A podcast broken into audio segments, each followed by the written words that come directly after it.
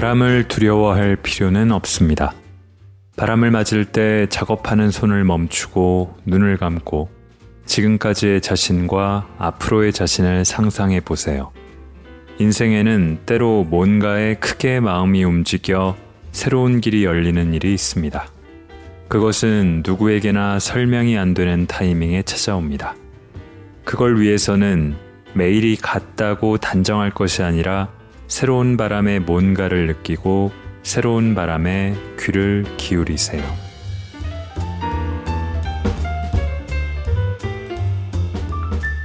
골라듣는 뉴스룸 책 읽는 순간 북적북적입니다. 저는 심영구 기자입니다.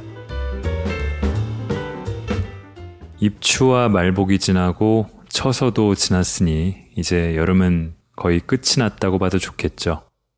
큰 걸음으로 성큼 가을이 다가왔습니다. 여름 하면은 이제 지나갔지만 떠오르는 책이 있으신가요?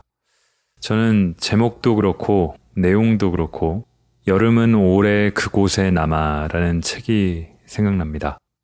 2016년에 출간된 일본 작가 마스이에 마사시의 데뷔작 소설인데 이 책을 제가 2017년 여름에 북적북적에서 읽었습니다.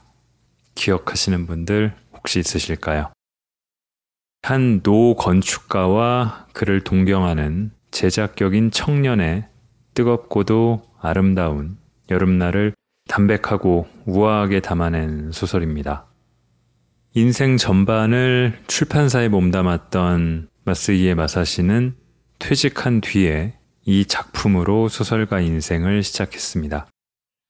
저는 여름은 올해 그곳에 남아를 읽은 뒤에 이 작가의 팬이 됐는데 그런 분들 많으실 텐데요. 이후 2018년에는 우아한지 어떤지 모르는 이라는 다른 작품을 역시 북적북적에서 읽기도 했습니다. 그리고 이제 세 번째. 2021년 봄에 한국어로 옮겨진 그의 세 번째 장편 소설이 나왔는데요. 오늘 북적북적에서는 우리는 모두 집으로 돌아간다를 읽겠습니다. 낭독을 허가해준 출판사 비체에 감사드립니다. 자, 우리는 모두 집으로 돌아간다는 한 가족의 이야기입니다. 책 맨 뒤를 보면은 보통은 앞에서부터 보시겠지만 맨 뒤를 보면은 주요 등장인물이 실려 있어요. 1901년에 태어난 소에지마 가족의 시족격인 요네 할머니, 그리고 그의 남편 신조, 또 그들의 자녀인 가즈의 신지로, 에미코, 토모요, 그리고 신지로와 결혼한 도요코, 다시 이 신지로와 도요코의 자녀인 아유미와 하지메, 여기에 아유미의 친구와 지인들, 그리고 이 3대 가족과 함께 4대에 걸쳐 내려오는 홋카이도견 이요와 S, 지로, 하루에 대해서 간략히 적혀 있습니다. 무대는 일본 홋카이도의 작은 마을 에다루입니다. 가상의 마을이고요. 요네의 출생부터 가장 어린 하지메가 꽤 나이를 먹은 뒤까지 100년에 걸친 가족사입니다. 근데 읽어보시면 파악되기는 하지만 저는 이 책을 좀 띄엄띄엄 읽었거든요. 시간을 두고 읽으니까 아, 이게 누구였더라 하고 놓쳐서 다시 찾아보거나 이 등장인물 소개를 살펴봐야 되는 상황도 벌어졌어요. 또 가족사라고 해서 꼭 시간 순으로 나오지도 않기 때문에 헷갈리기 십상입니다. 미리 말씀드리면은 어떤 스펙타클한 모험담이 펼쳐지거나 뭐 역사적인 비극 아니면 큰 사건에 휘말리는 내용은 거의 없습니다. 그럼에도 어찌 보면 이상하게 재미있습니다. 전체 24개의 장인데 각각 짤막한 단편 소설처럼 읽힌다고 해도 지나친 말은 아닌 것 같고요. 변명을 조금 하자면 이 등장인물이 말씀드린 것처럼 적지 않고 또 시간 순으로 나오는 것도 아니고 큰 사건들 중심도 아니고 하다 보니까 제한된 이 시간과 분량 속에서 어디를 읽어야 할지 고르기가 참 어려웠습니다. 이럴 때는 맨 첫 장이죠. 그래서 3대 가족의 3대 손자 여자인 하지메가 나오는 첫 장, 그리고 1대인 요네, 그리고 다시 3대인 아유미 부분, 그리고 또 다른 인물, 이런 부분들을 조금씩 발췌해서 읽어보겠습니다.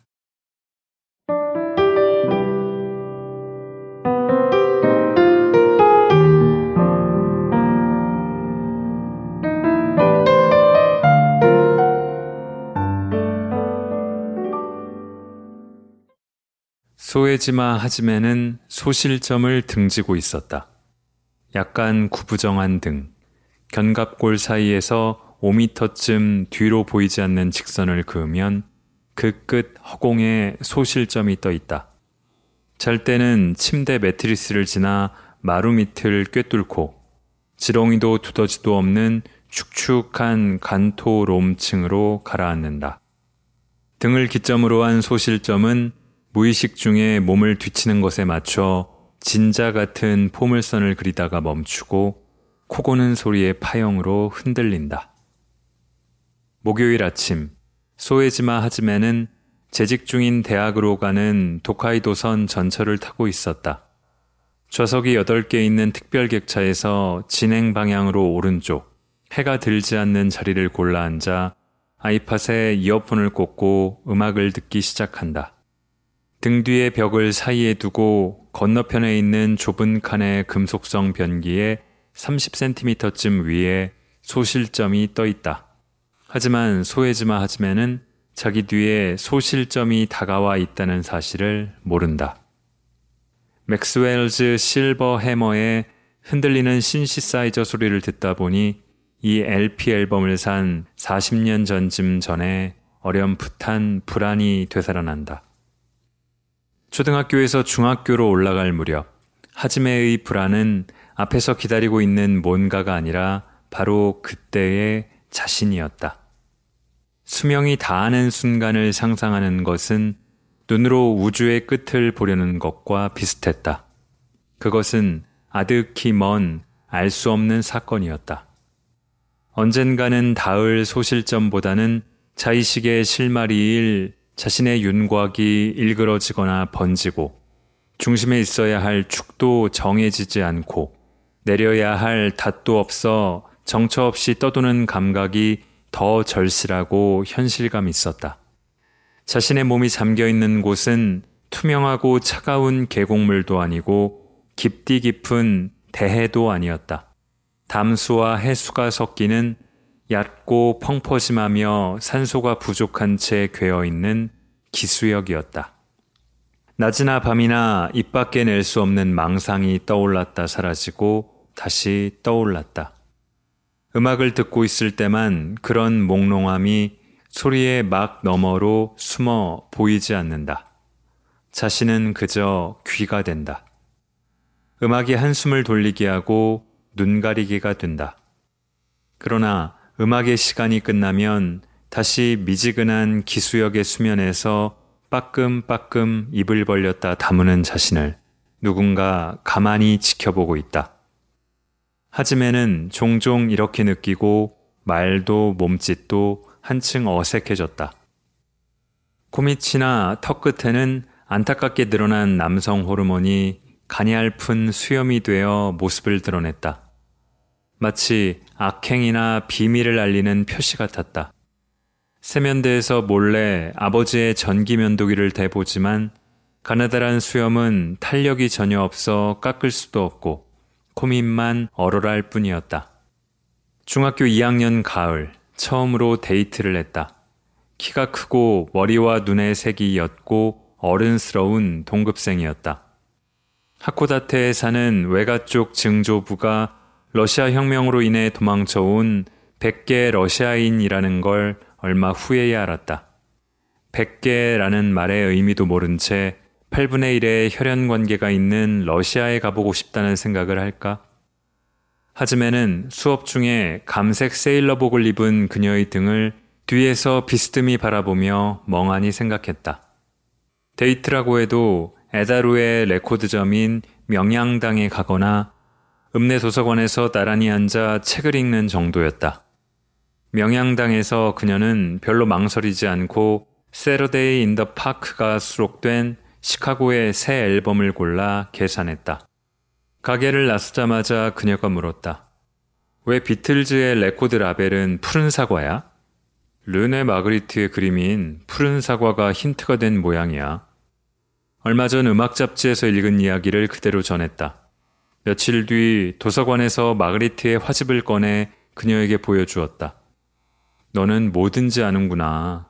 하고 감탄한 건지 아닌지 알 수 없는 목소리로 그녀가 말했다.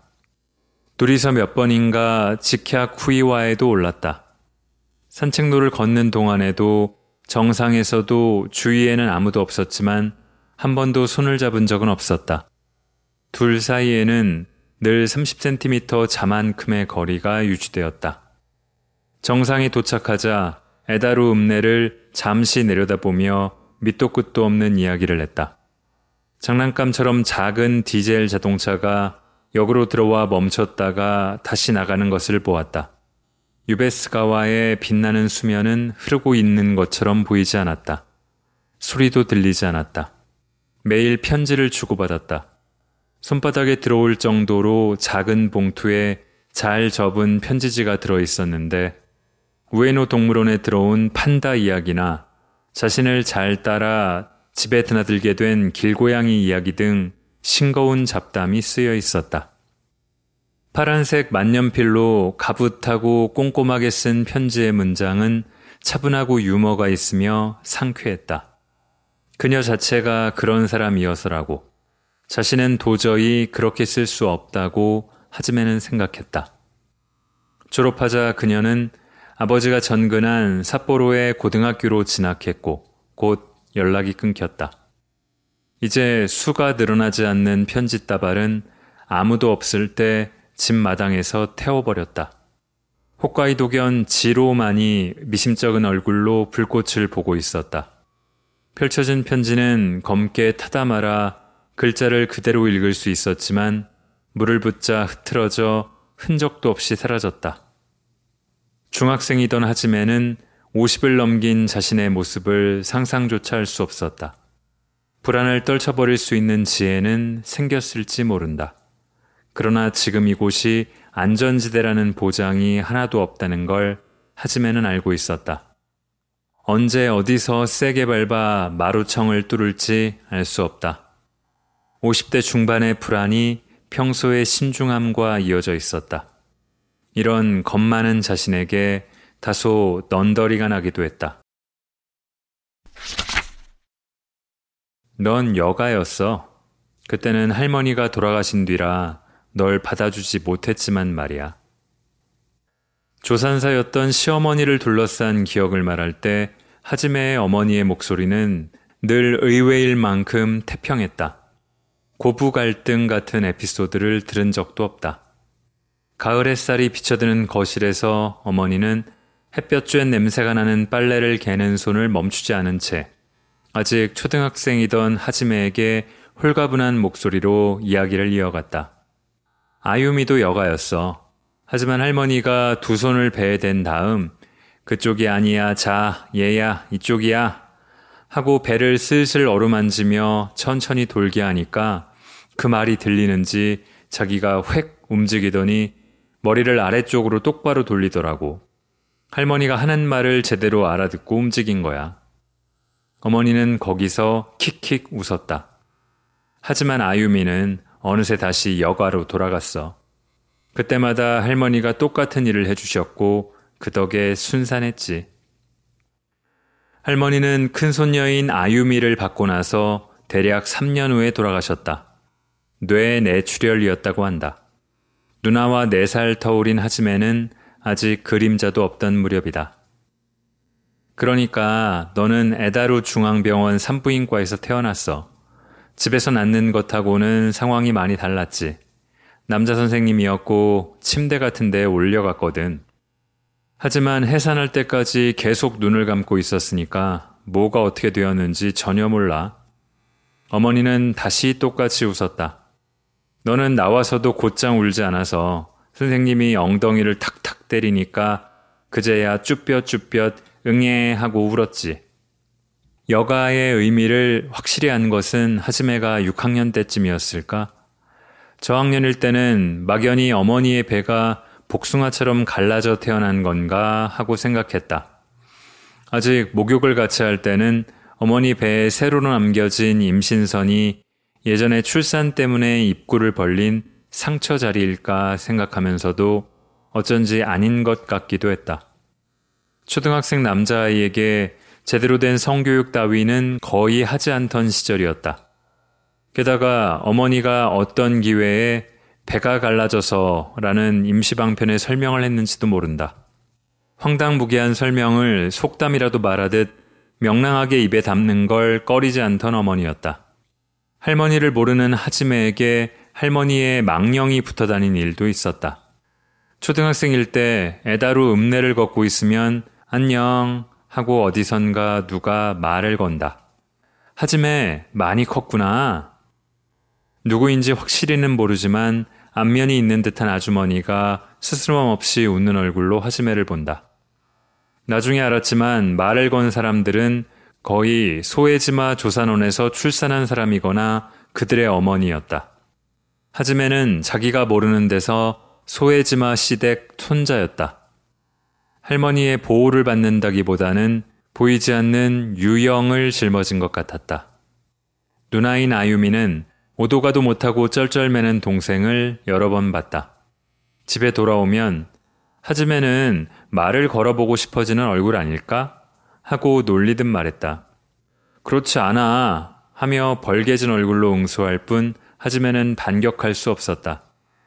지나가는 길에 말을 건 정도로 끝나면 몰라도 멈춰서서 부르는 것이 너무 싫었다. 다소 시간을 들여서라도 이야기를 하려는 의사표시이기 때문이다. 하지메는 말없이 재빨리 고개 숙여 인사하고 허둥지둥 물러갔다. 중학생이 된 뒤로는 밖에 나갈 때 걷는 것을 그만두고 오로지 자전거를 탔다. 멀리서 이쪽을 보며 다가오는 어른을 발견하면 곧바로 핸들을 꺾어 가장 가까운 골목으로 들어가 그들과의 근접 조우를 피했다. 그때마다 에다루의 샛길로 들어가 달렸다. 하지메는 부모와는 걸어본 적 없는 거리를 발견해 나갔다. 폭이 좁은 헌책방 앞길을 지나 담배 냄새가 나는 가게 안에 한가득 포스터를 붙인 록과 재즈 레코드점 명양당, 사이폰과 융 필터가 색다른 커피 전문점, 간판 글자나 배색이 어딘가 수상한데 낮이라 인기척이 없는 바 앞을 곁눈질하며 지나쳤다. 이윽고 자전거를 멈추고 헌책방이나 명양당에 혼자 들어가게 되었고 곧 뻔질나게 들락거렸다. 초등학교 6학년 때 아버지가 별안간 스테레오를 사서 거실에 놓았다. 테크닉스의 프리앰프와 튜너, 빅터 레코드 플레이어, 다이아톤 스피커. 계곡 낚시와 홋카이도 견이 취미였을 텐데 무슨 계기로 그것도 제조사가 다른 조합까지 생각해서 스테레오 컴포넌트를 갖추려 했을까? 당시에는 아무런 의심도 품지 않았지만 지금 생각하면 아버지답지 않은 행동이었다. 게다가 아버지가 산 LP는 이무지치 합주단이 연주한 비발디의 사계 한 장뿐으로 몇 번 들은 후에는 선반에 꽂혀만 있었다. 스테레오를 듣는 것은 큰 비가 내려 낚시를 갈 수 없는 일요일 오후로 한정되었다. 막 송출을 시작한 FM 방송 프로그램 편성표에 립이라는 사각 마크가 달린 스테레오 방송을 골라 어머니가 끓여온 홍차에 브랜디를 몇 방울 떨어뜨리고 묵묵히 입으로 가져가며 육성보다 낮게 울리는 아나운서의 목소리를 들었다. 스테레오의 등장에 흥분한 것은 아이들이었다. 고등학교 1학년이던 누나 아유미는 마일스 데이비스의 Seven Steps to Heaven을 샀다. 하지매 그거 알아? 마일스는 아버지와 나이가 같다는 것 말이야. 믿어져? 아유미는 몇 번이나 말했다. 하지메가 산 음반은 비틀스의 에비로드였다. 들어본 적이 있는 곡만 수록된 베스트 음반 올디스를 사려고 했는데 명양당에 같이 간 아유미가 살 거라면 에비로드지 라고 말해 잘 알지도 못한 채 그대로 따랐던 것이다.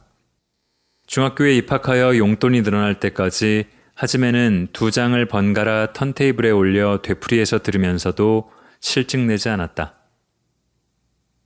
1957년 여름 할머니가 돌아가셨다. 집에는 아직 흑백 텔레비전도 없을 때였다.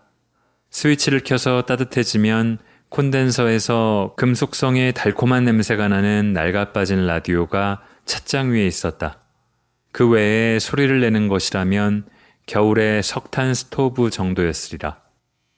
큼직한 주전자가 부글부글 픽픽 소리를 내고 아궁이 뚜껑을 열면 시뻘건 석탄 불꽃이 고 하고 낮은 소리를 낸다. 조용한 듯 시끄러운 겨울 소리. 지금도 Abbey Road를 들으면 스토브의 불꽃과 소리, 눈빛으로 새하얗게 눈부신 현관 앞 광경이 되살아난다. 에다루 서쪽에 사는 여성은 소에지마 조산원에서 아기를 낳거나 할머니가 인부의 집에 가서 출산을 돕는 것이 당연하던 시대였다. 할머니의 죽음은 조산부의 역할이나 입장에 불어닥친 변화의 징조였을지도 모른다.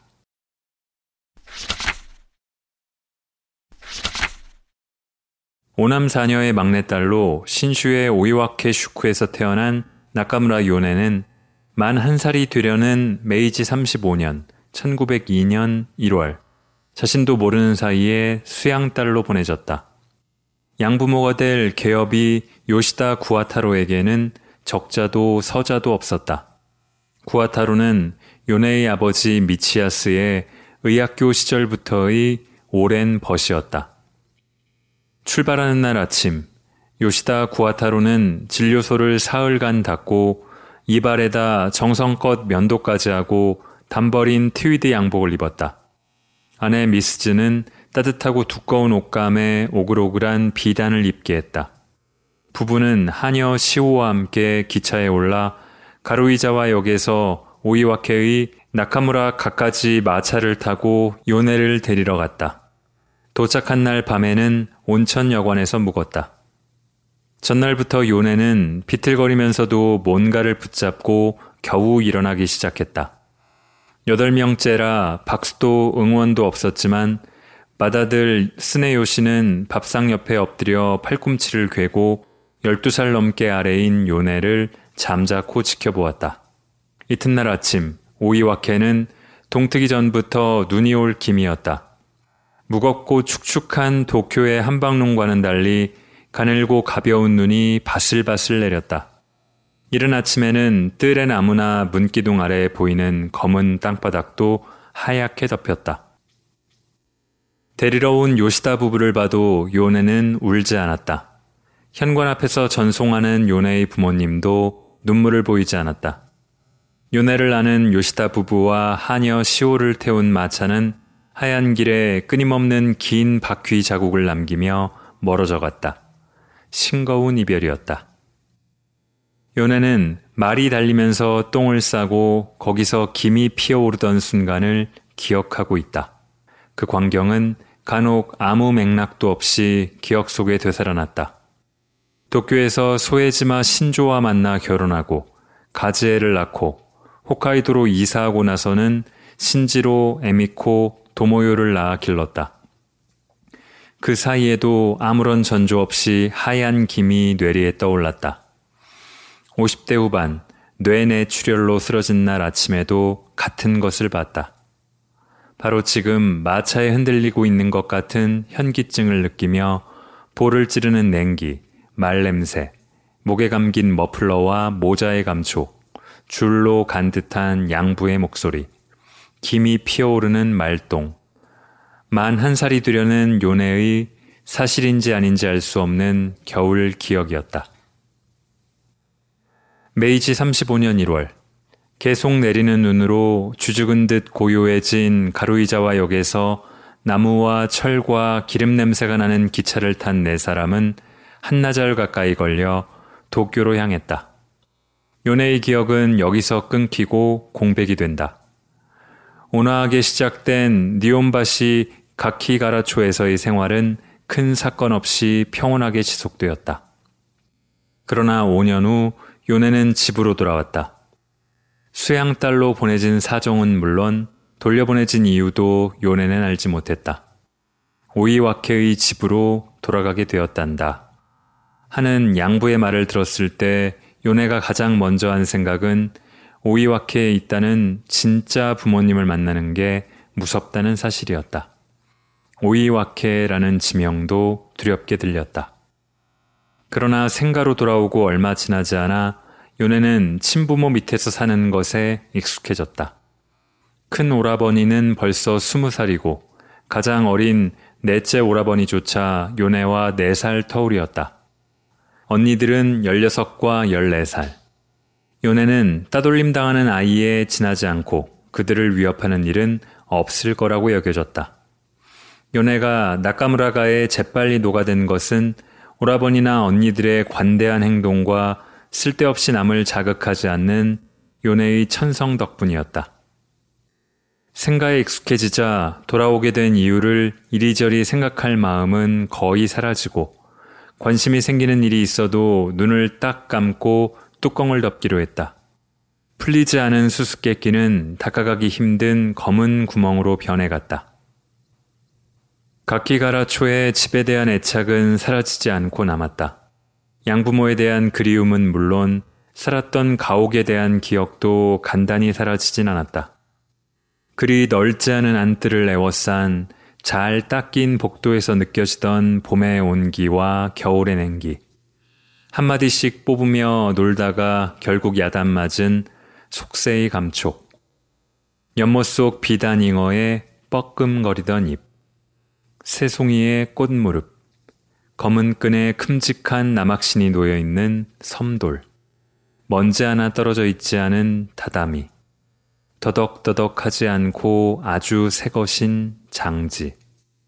기척을 내지 않고 걷는 검은 고양이 실크에 반들반들하게 빛나는 털과 푸르스름한 녹색 눈동자. 오이와케로 돌아올 때 들려보낸 늘 써서 익숙한 밥공기와 젓가락, 그리고 기모노는 이건 중요한 거니까 넣어두자 하고 어머니가 부드럽게 말하며 세간을 넣어두는 방에 한 대 모아 간수해 두었다. 쓰고 싶을 땐 언제든지 말해 라고 했지만 미리 준비되어 있던 밥 공기와 젓가락의 무늬나 두께, 촉감과 입에 넣었을 때의 감촉이 요네의 새로운 일상이었다. 두 언니가 함께 사용하는 빗은 양모가 요네에게 들려보낸 박달나무 빛보다 비쌀 수가 적고 이도 몇 개 빠져 있었다. 어쩐 일인지 어머니는 양모가 들려보낸 빗을 사용하는 건 묵인했다. 그래도 평소에는 주머니에 넣어두고 언니들 앞에서는 되도록 꺼내지 않았다. 언니들은 알고 있었지만 아무 말도 하지 않았다. 십몇 년 후, 도쿄에서 신조와 결혼하게 되었을 때 요네는 남에게 넘길 수 없는 작은 것 세 가지를 지참하고 시집을 갔다. 오이와케로 돌아오기 전 양부모와 셋이서 니온바시의 사진관에서 찍은 가족 사진, 박달나무 빛, 글자가 빼곡히 적힌 녹색 수첩. 오이와케로 돌아와 반년쯤 지나자 발바닥에 자잘한 흙먼지가 느껴지는 새까만 판자를 댄 복도나 잘 닫히지 않는 덧문이 요네에게는 친숙한 조망과 감촉이 되었다. 다 먹은 밥 공기에 당연한 듯 뜨거운 물을 붓고 밥풀이나 약간의 된장국이 풀린 물을 마시는 습관에 처음에는 기겁했지만 이제는 맛있다고 생각하게 되었다. 요네는 요시다가에 살 때보다 말수가 훨씬 줄었다. 자신에게만 시선이 집중되지 않는 아이 많은 집의 쓸쓸함 속에 혼자 있을 수 있는 마음 편함이 있다는 것을 어린 요네는 아직 알지 못했다. 처음에는 서먹서먹했던 오라버니들과 언니들도 친숙해지자 이것저것 바지런히 보살펴 주었고 중요한 일에서 사소한 일까지 친절하게 가르쳐 주려 했다. 눈치 빠른 요네는 요시다 요네 위에 차례로 나카무라 요네의 행동을 덧붙여 나갔다. 개업의인 아버지는 머지않아 언니들보다 요네를 예뻐하게 되었다. 언니들에 비해 특별히 용모가 뛰어나진 않았다. 요네는 말수가 적고 무뚝뚝했다. 부모나 오라버니, 언니들의 말을 주의 깊게 듣고 납득할 때까지 입을 한 일자로 다물고 건성으로 대답하지 않았다.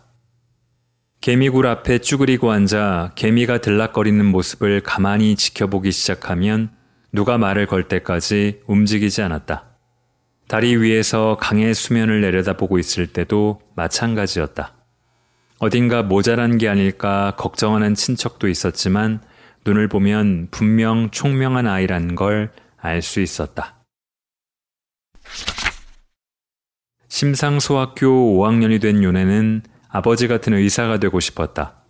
요네가 가장 좋아했던 국어과의 오야나오 선생은 여성도 농업이나 가사만이 아니라 교육이나 의학 등 다양한 분야에서 일할 수 있다. 앞으로의 세상은 점점 그렇게 될 것이라고 교과서에서 벗어난 이야기를 해주었다. 오야 선생이 이혼하고 새 아이를 혼자 키우고 있다는 사실을 어머니에게 들었다. 요네는 어머니가 그 사실을 전해준 방식이 마음에 들지 않았다. 언젠가 우연히 자신도 집을 나가게 될지도 모른다. 그러니 현명해져야 한다. 스스로 일해서 생활을 꾸려나가야 한다 하고 생각한 요네는 열심히 공부했다. 성적은 생각대로 올랐고, 만약 자기 혼자 살아가게 된다고 해도 아버지 같은 의사가 되면 어떻게든 해나갈 수 있을 거라고 나름대로 인생의 방침을 정해두었다.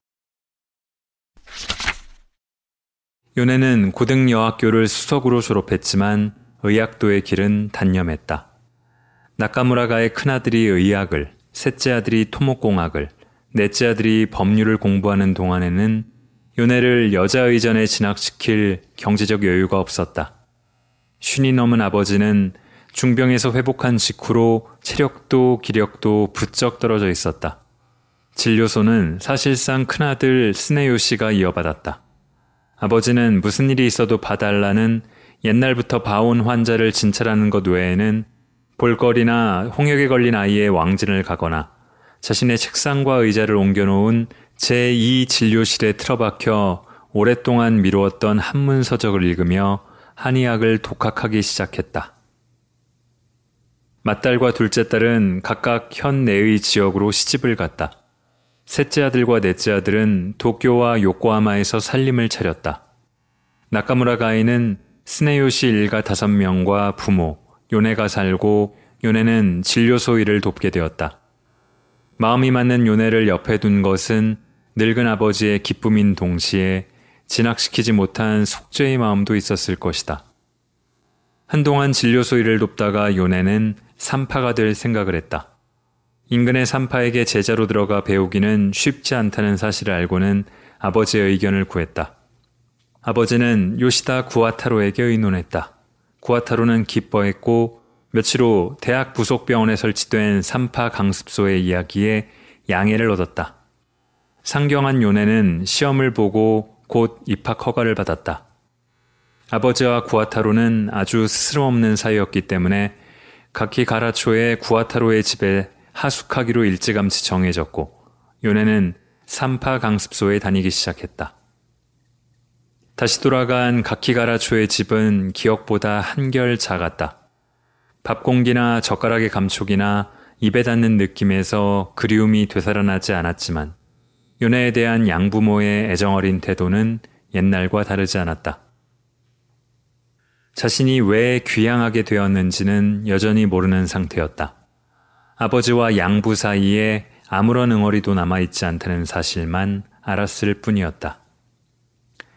요네가 태어나기 조금 전인 메이지 시대 후기에 이르자 옛날부터 전통적으로 이어져 온 삼파 기술은 일단 비공식적인 것이 되었고 서양 의학에 기초한 교육 제도가 정비되었다.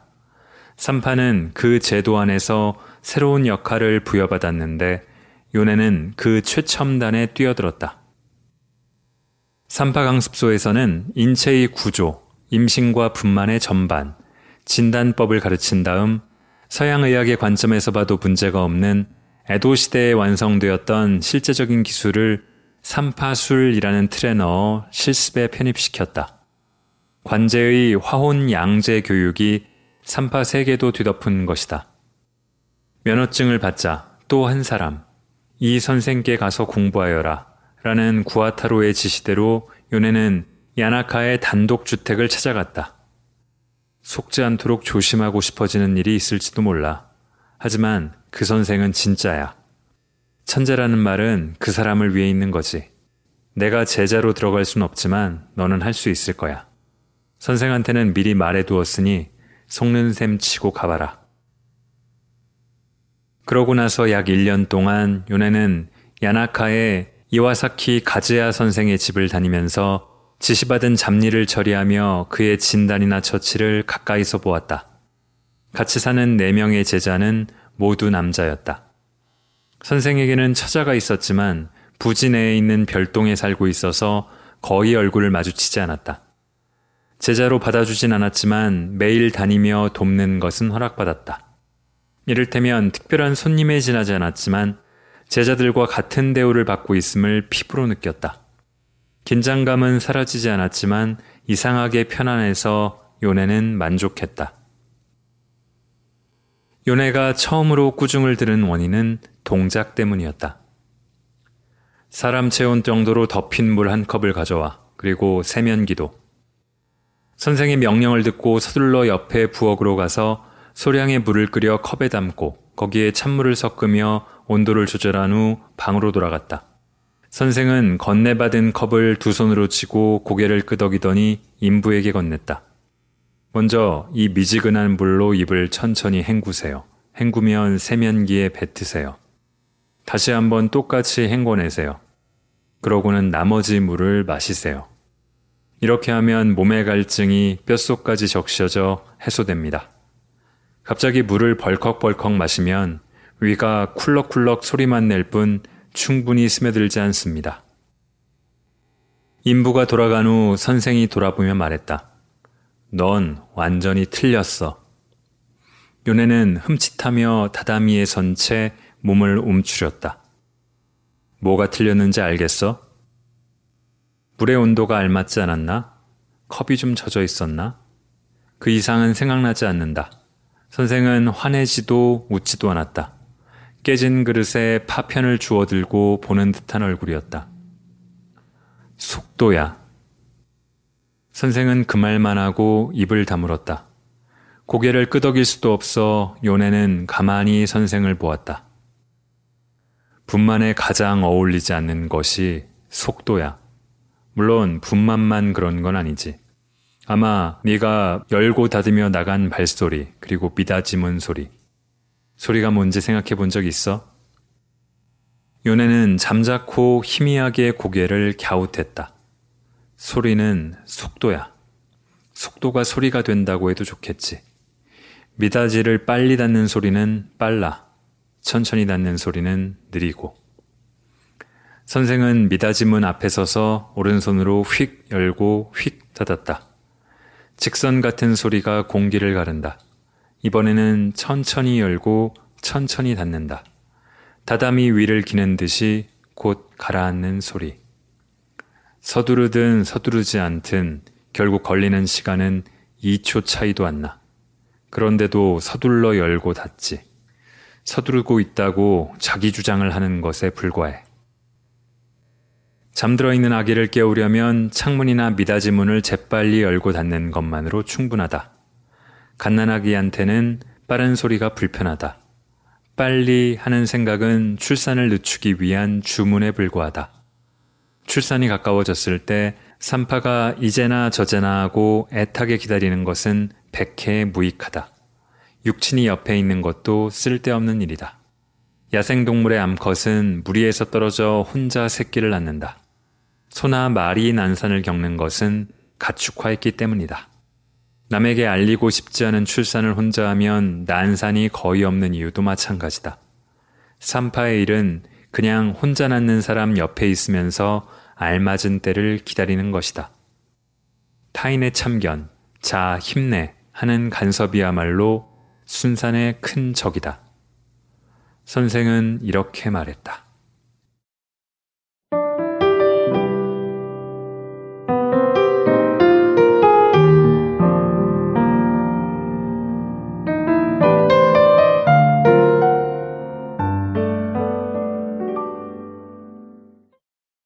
네, 이런 식입니다. 3대에 걸친 가족사를 각 등장인물, 각 구성원의 이야기로 하나씩 풀어서 보여주고요. 이를테면 하지메가 손자가 생각할 때는 알 수 없는 것이 할머니나 어머니, 아버지의 관점에서는 다르게 보이고 그러죠. 100년 동안 얼마나 숱한 이야기가 수많은 별들처럼 명멸했을까요? 소혜지마 가족이 아니라 우리 각자의 가족도 마찬가지고 잠깐 생각해봐도 저도 뭐 저희 형이나 저나 부모님, 할아버지, 할머니 떠올려 보면 다 그렇습니다. 한 발 떨어져서 보면은 삶과 죽음이 그래서 특별한 것도 아니겠지만 각각을 들여다보면 어찌 특별하지 않을 수 있겠습니까? 소의 지마 가족은 아니지만 두 장에 걸쳐서 등장하는 다케시의 사연이 꽤 가슴이 아프고 또 큰 사건인데 그래서 더욱 각별하게 읽히기도 했습니다. 읽어볼게요.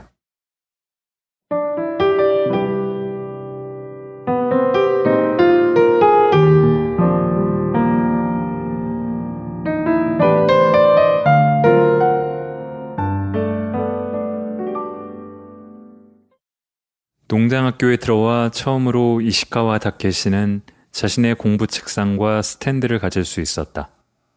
다다미 6장짜리 방 하나와 마루방인 부엌이 딸린 조후시의 공동주택에서 아버지와 둘이서 살았다.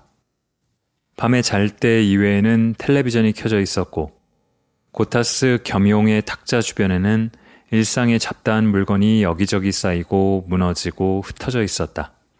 아마 한 번도 닦은 적 없는 탁자 위에는 빈 맥주병, 배달시킨 라면 사발, 담배꽁초가 흘러넘친 재떨이, 조미료와 소금, 소스병, 말라비틀어진 행주, 바짝 마른 귤 껍질, 두세 개나 되는 병따개와 녹슨 깡통따개, 동전, 나무젓가락, 휴지 등 온갖 것들이 뒤범벅이었다.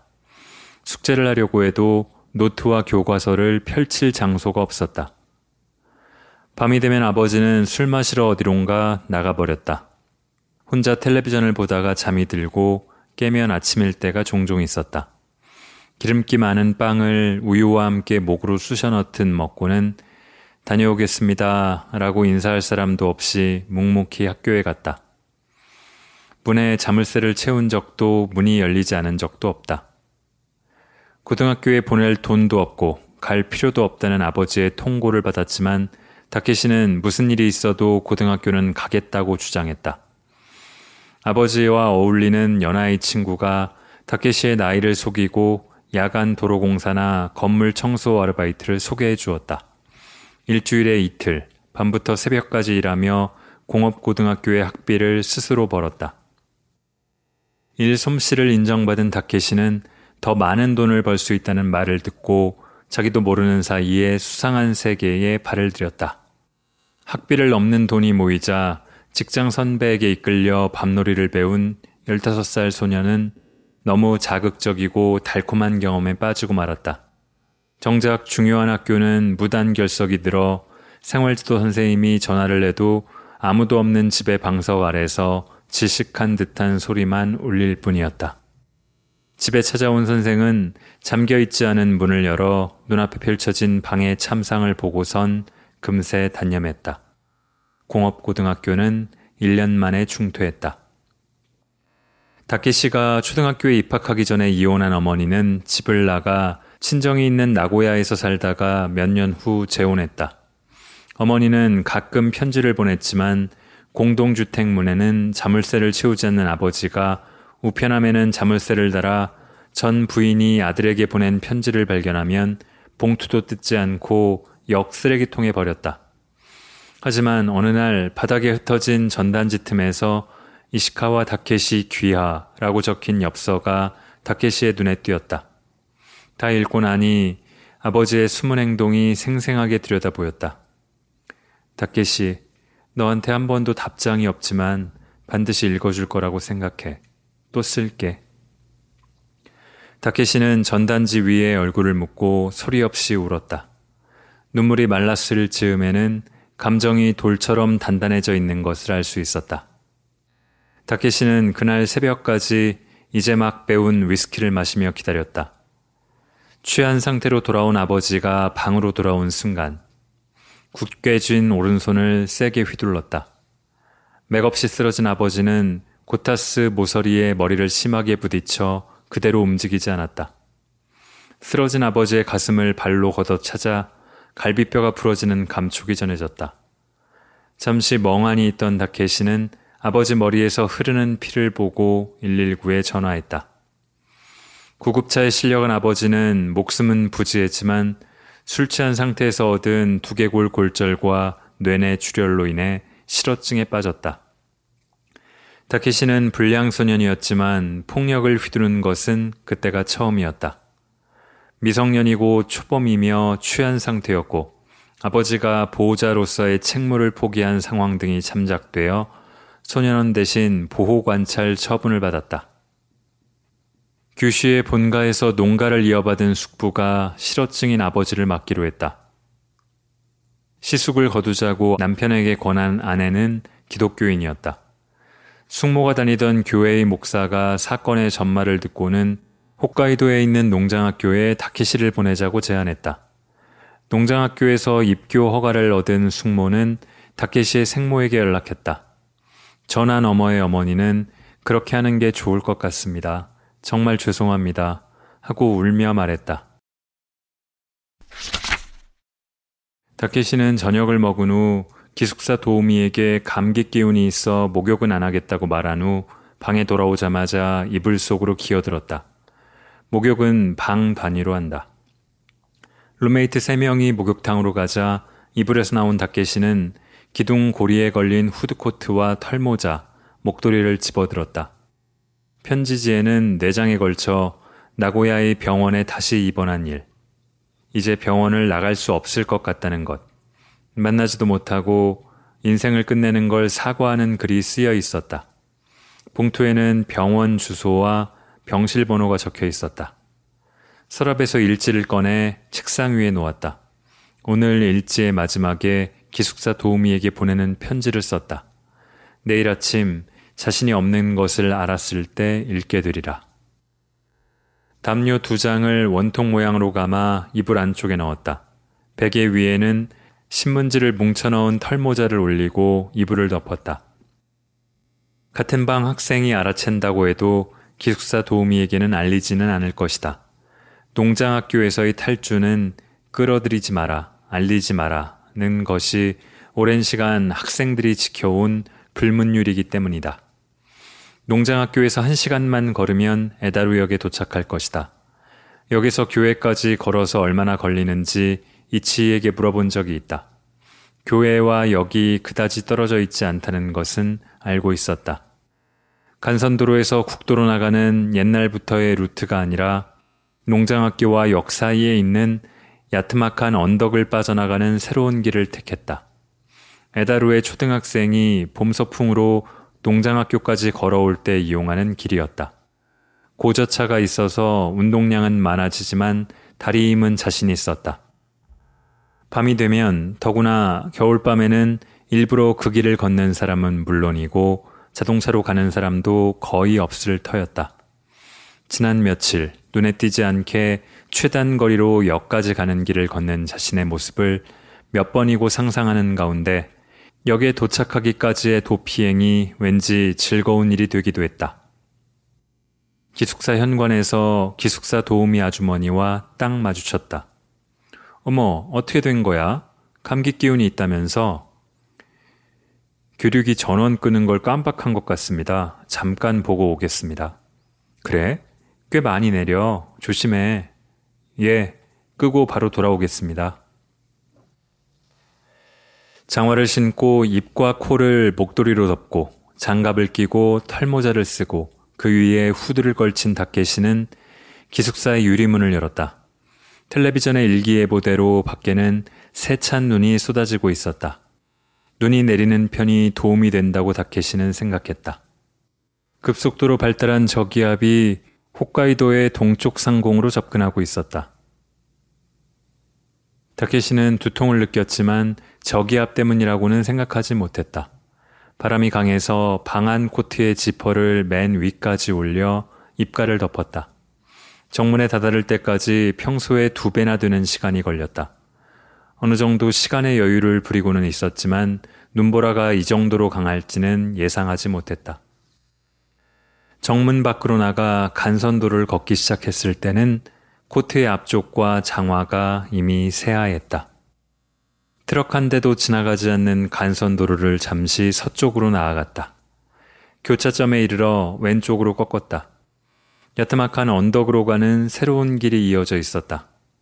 자동차가 지나간 자국은 없었다. 갓길 표지판만이 표식이 되었다.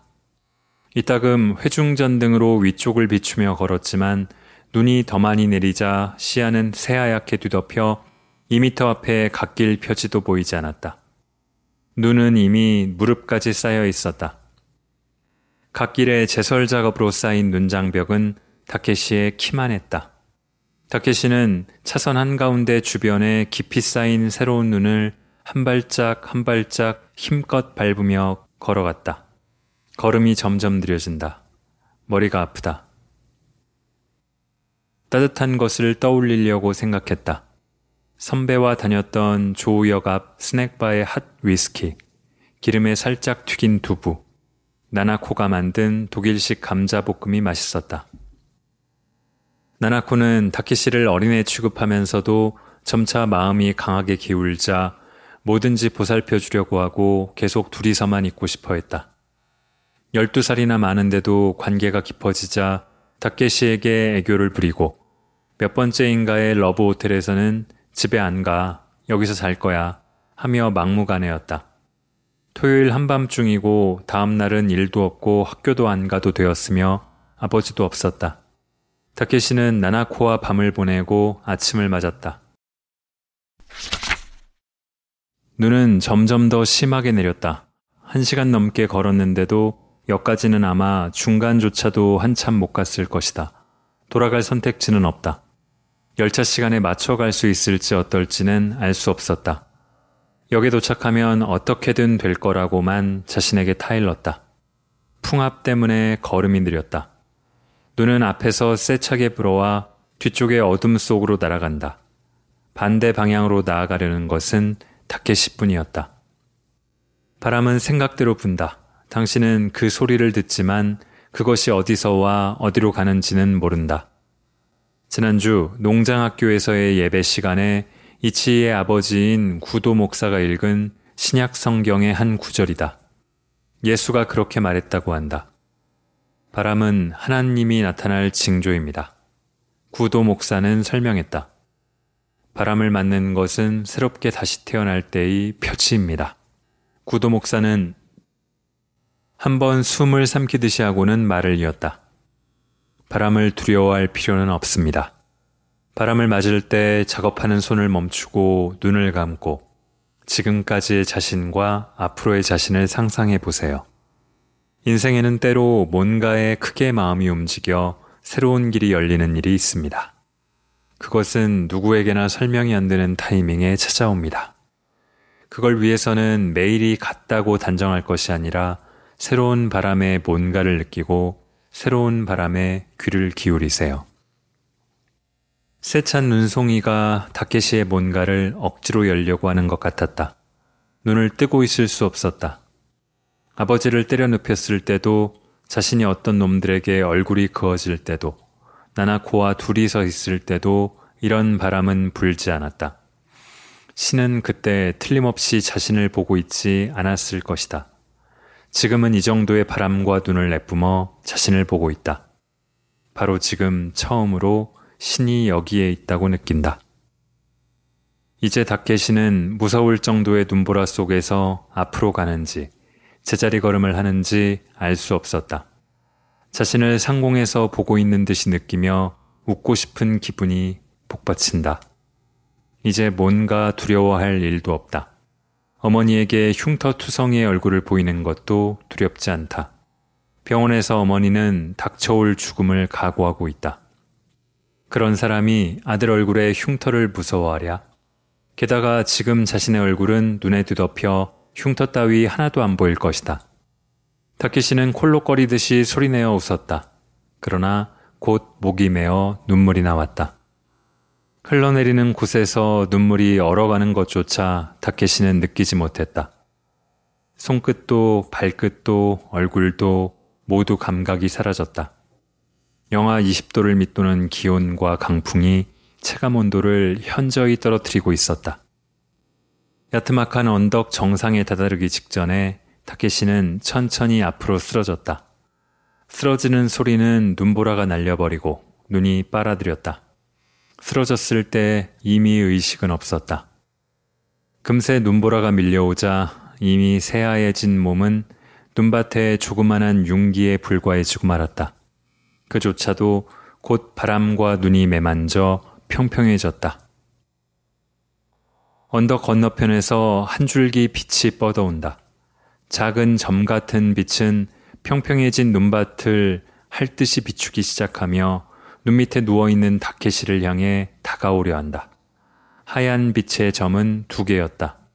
그 하얀 빛 위에서 노란 금속성 빛이 심하게 회전하고 있었다. 제설차가 반대 차선의 눈을 뿜어 올리며 언덕 정상에 다다른다. 눈에 완전히 뒤덮여 보이지 않게 된 다케시 옆을 제설차는 같은 속도를 유지하며 지나쳐간다. 동장학교의 기숙사 도우미는 이시카와 다케시가 공장에서 돌아오지 않은 것을 내선 전화로 교장에게 알리고 곧바로 분담해서 군의 건물을 찾아 나서려고 했지만 맹렬한 눈보라에 막혔다. 나갈 때의 다케시 얼굴을 떠올리고 어이없는 직감이 이제 여기에는 없어 라고 짧게 고하자 그녀는 젠 걸음으로 다케시의 방으로 갔다. 이불이 거치고 사태는 명확해졌다. 교장은 에다루 경찰서에 행방불명이 된 다케시에 수색원을 제출했다. 다케시가 타려고 했던 야간 열차는 조금 전까지 폭설 때문에 운행을 보류하고 에다루역에 정차해 있었는데 제설 작업과 선로 점검을 끝내고 1시간 늦게 삿포로를 향해 출발했다. 바깥 세상과는 무관한 따뜻함에 열차 승객은 대부분 졸거나 잠들어 있었다.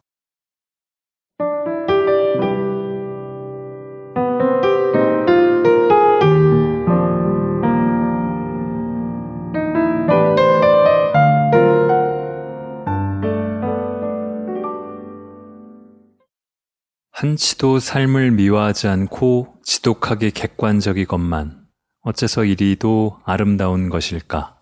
라고 한 동료 작가가 찬탄을 보냈다고 하죠. 이런 삶의 일상의 평범한 순간들을 포착하고 그걸 또 이렇게 풀어낼 수 있는 것. 그런 게 특별한 작가의, 작가의 능력 아닐까 싶습니다. 이 책의 원제는 빛의 개입니다. 소에지마 가족과 함께하는 홋카이도 계획에서 따온 제목인데 작가 인터뷰를 찾아보니까 그런 의미라고 해요.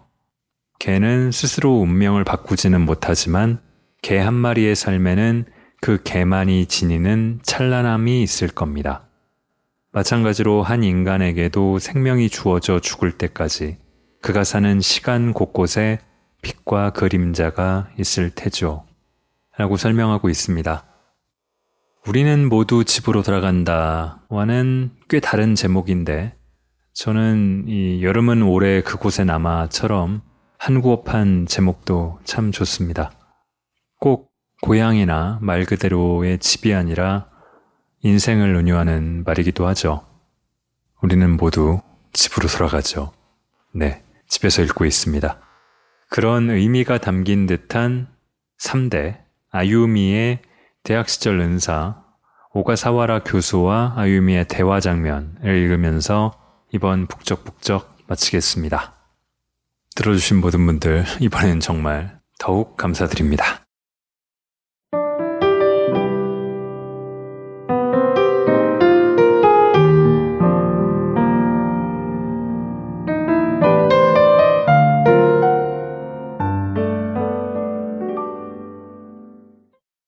수소, 산소, 암모니아 등 물질은 각각 개별적으로 정해진 파장의 빛을 방출합니다. 방출할 뿐 아니라 흡수도 합니다. 대학 1학년이 끝나갈 무렵 오가사와라 교수는 강의 마지막에 이렇게 말했다. 아유미는 교단으로 다가가 질문해도 될까요? 하고 물었다.